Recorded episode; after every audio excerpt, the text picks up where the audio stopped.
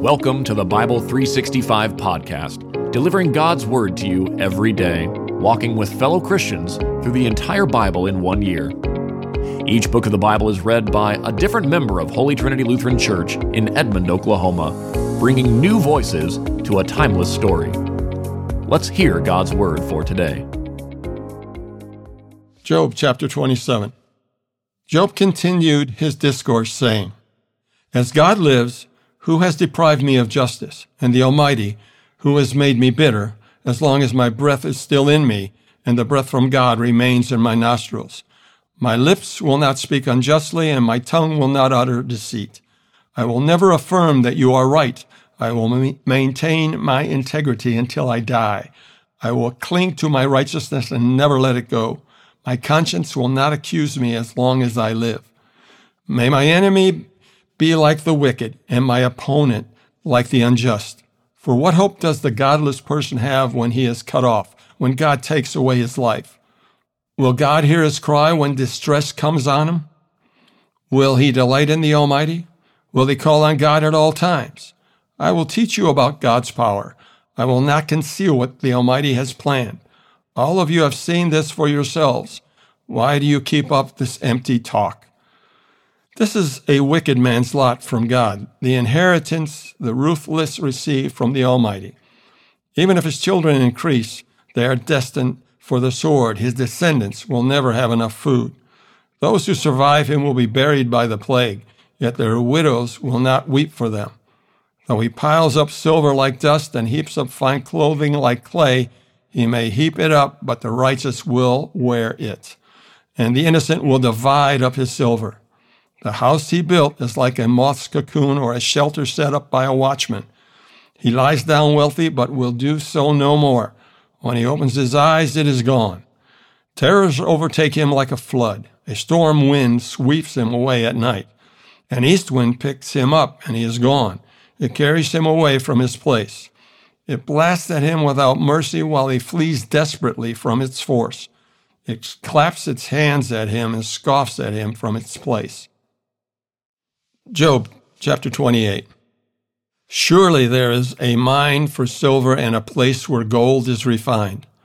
Iron is taken from the ground and copper is smelted from ore. A miner puts an end to the darkness. He probes the deepest recesses for ore in the gloomy darkness. He cuts a shaft far from human habitation in places unknown to those who walk above ground. Suspended far away from people, the miners swing back and forth. Food may come from the earth, but below the surface, the earth is transformed as by fire. Its rocks are a source of lapis lazuli, containing flecks of gold. No bird of prey knows that path. No falcon's eye has seen it. Proud beasts have never walked on it. No lion has ever prowled over it. The miner uses a flint tool and turns up ore from the root of the mountains. He cuts out channels in the rocks, and his eyes spot every treasure. He dams up the streams from flowing so that he may bring to light what is hidden. But where can wisdom be found, and where is understanding located?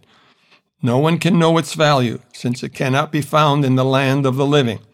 The ocean depths say, It's not in me, while the sea declares, I don't have it. Gold cannot be exchanged for it, and silver cannot be weighed out for its price. Wisdom cannot be valued in the gold of Ophir, in precious onyx or lapis lazuli. Gold and glass do not compare with it, and articles of fine gold cannot be exchanged for it.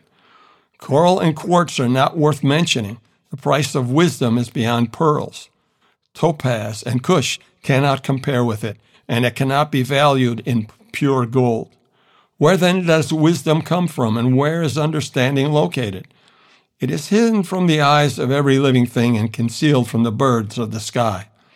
Abaddon and death say, We have heard news of it with our ears. But God understands the way to wisdom, and He knows its location. For He looks to the ends of the earth and sees everything under the heavens. When God fixed the weight of the wind and distributed the water by measure, when he established a limit for the rain and a path for the lightning, he considered wisdom and evaluated it. He established it and examined it. He said to mankind, The fear of the Lord, that is wisdom, and to turn from evil is understanding.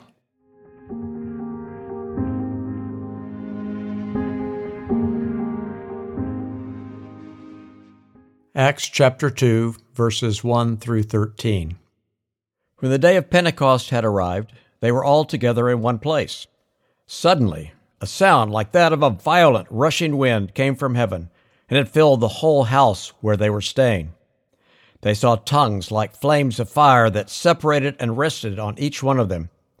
Then they were filled with the Holy Spirit and began to speak in different tongues as the Spirit enabled them. Now there were Jews staying in Jerusalem, devout people from every nation under heaven. When this sound occurred, a crowd came together was confused because each one heard them speaking in his own language. They were astounded and amazed, saying, Look, aren't all these who are speaking Galileans? How is it that each of us can hear them in our own native language? Parthians, Medes, Elamites, those who live in Mesopotamia, in Judea and Cappadocia, Pontus and Asia, Phrygia and Pamphylia, Egypt, and the parts of Libya near Cyrene, visitors from Rome, both Jews and converts, Cretans and Arabs. We hear them declaring the magnificent acts of God in our own tongues. They were all astounded and perplexed, saying to one another, What does this mean?